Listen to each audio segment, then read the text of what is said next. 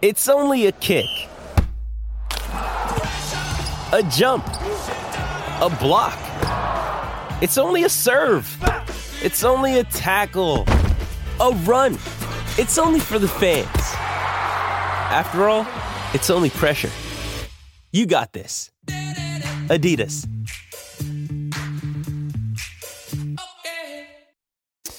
Welcome back in, uh, folks. Uh, very shortly heading across to Sydney town, talking to Jimmy Smith and Michael Maguire. This will be so good. Like, it just brings so much professionalism and class to SENZ. What is it, 1170 SEN over there in Australia? Uh, Jimmy Smith, he turns into the co-host for the first hour, I think, on um, what is it, afternoons with Jimmy, but it's I think it's more afternoons with Madge, and Jimmy hits the co-pilot seat. I think that's how it works over there, but we'll be linking in with him very shortly. Oh, there he is. There we go. There he is. It was just a matter of getting the right faders up, wasn't it?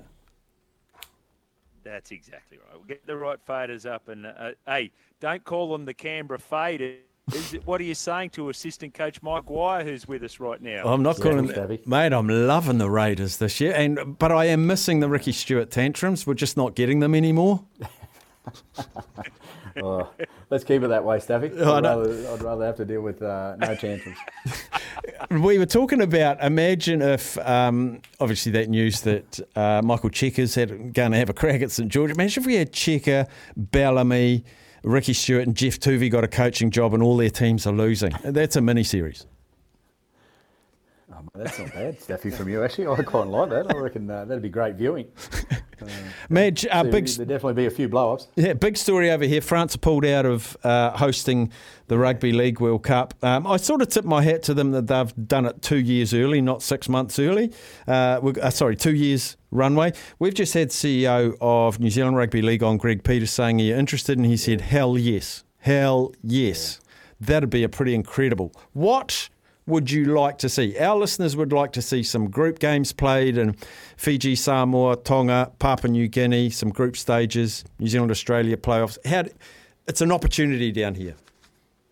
Uh, look, I'd love to have it uh, in New Zealand. Obviously, you know, being able to spread it across the the various uh, countries would be be handy. But look, I, I think the support that and the development of the game, like I- think it's very underestimated how much New Zealand does for rugby league. I, you know, I'm a big um, advocate of uh, and pushing the word of that over here uh, to make sure that everyone understands, you know, the development. You know, we've got so many players coming from New Zealand into our game, and there's a lot that have actually migrated across into Australia, and they're, they're Kiwis or Tongans or Samoans that are playing in our game, but are still are very attached to their upbringing from New Zealand. So to be able to take um, the World Cup to, to New Zealand, I think it'd be awesome. Uh, and I know Greg would uh, definitely grab that with both hands, and he's he's been a massive advocate for the international game. You know, it's really disappointing, obviously, that you know we won't be going to France, but like you said, we've uh, got a bit of time now to be able to set it up and make sure that you know, we can sell and create the next best World Cup in uh, 25. Uh, and I know Greg's the right man for it. Madge, how do we Yeah, get. I know, Steffi. Staffy, sorry, hang on, sorry, Staffy. I, I jump. I know there's some people who are so looking forward to France. They had train trips down to Italy, Hmm. uh, prepared for that one, which is um, disappointing. Based on those comments that you had there, Madge, uh, you'd be a strong advocate then for second team out of New Zealand. Uh, yes, I would be. I think the support over there uh, is growing rapidly, um, and a bit. You know, we've got enough players within our game. I- You know, I've been a big advocate since I started. Uh, I'd love to go back to the Bartercard Cup, and yeah, look, I know there's conversations being had to be able to, you know, whether it's New South Wales Cup and you've got Queensland Cup, and do we call it the Kiwi Cup, whatever that name might be, but to be able to have a strong competition and the likes of Johnny Lomax, Quinton Ponga, and I can talk about many more players that came out of the Bartercard Cup that just helps the grassroots of rugby league on the ground over there in New Zealand. And it'd be nice to have a three-way competition of the back end of those competitions where they're playing uh, to help the development of players. And you know, it's providing an opportunity. And then look in time, then maybe it is another team that comes out of New Zealand.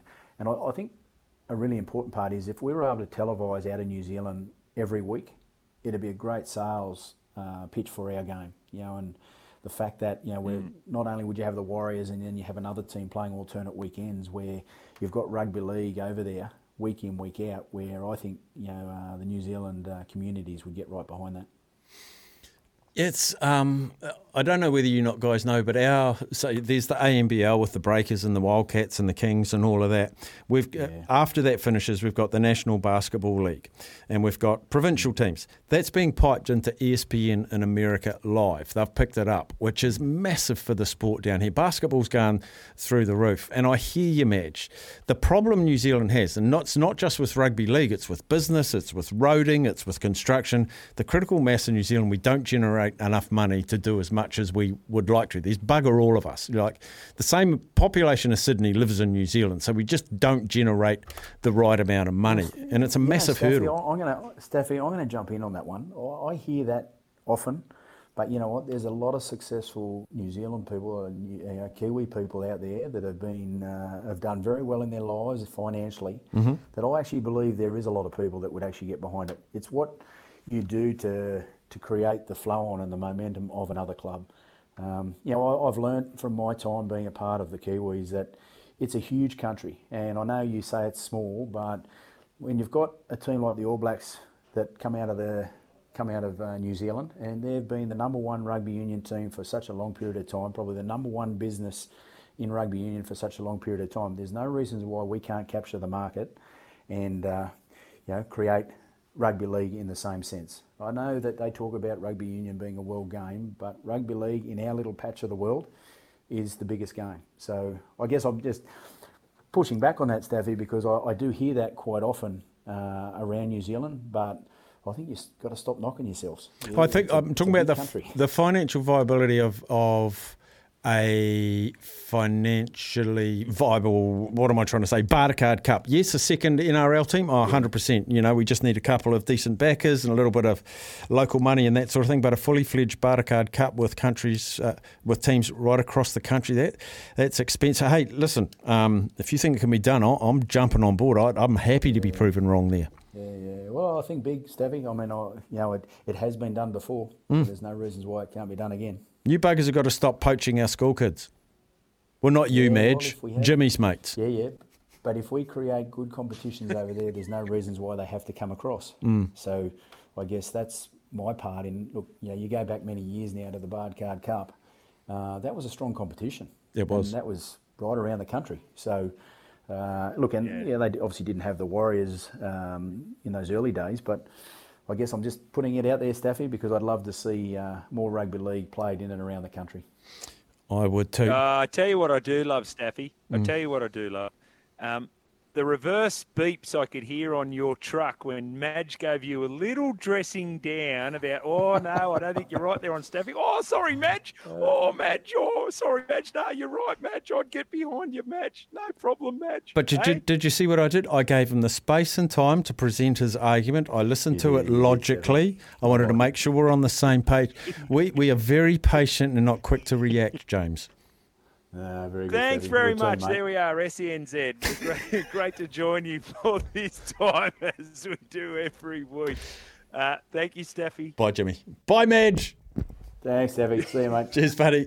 Madge forgot. Maybe we should get him on exclusively without Jimmy one day. I think we should do that. Uh, we'll take. Is it our last break? It's our last break. Um, the run home team are warming up the, their gears for four o'clock. But after this, we'll have a look back in the day.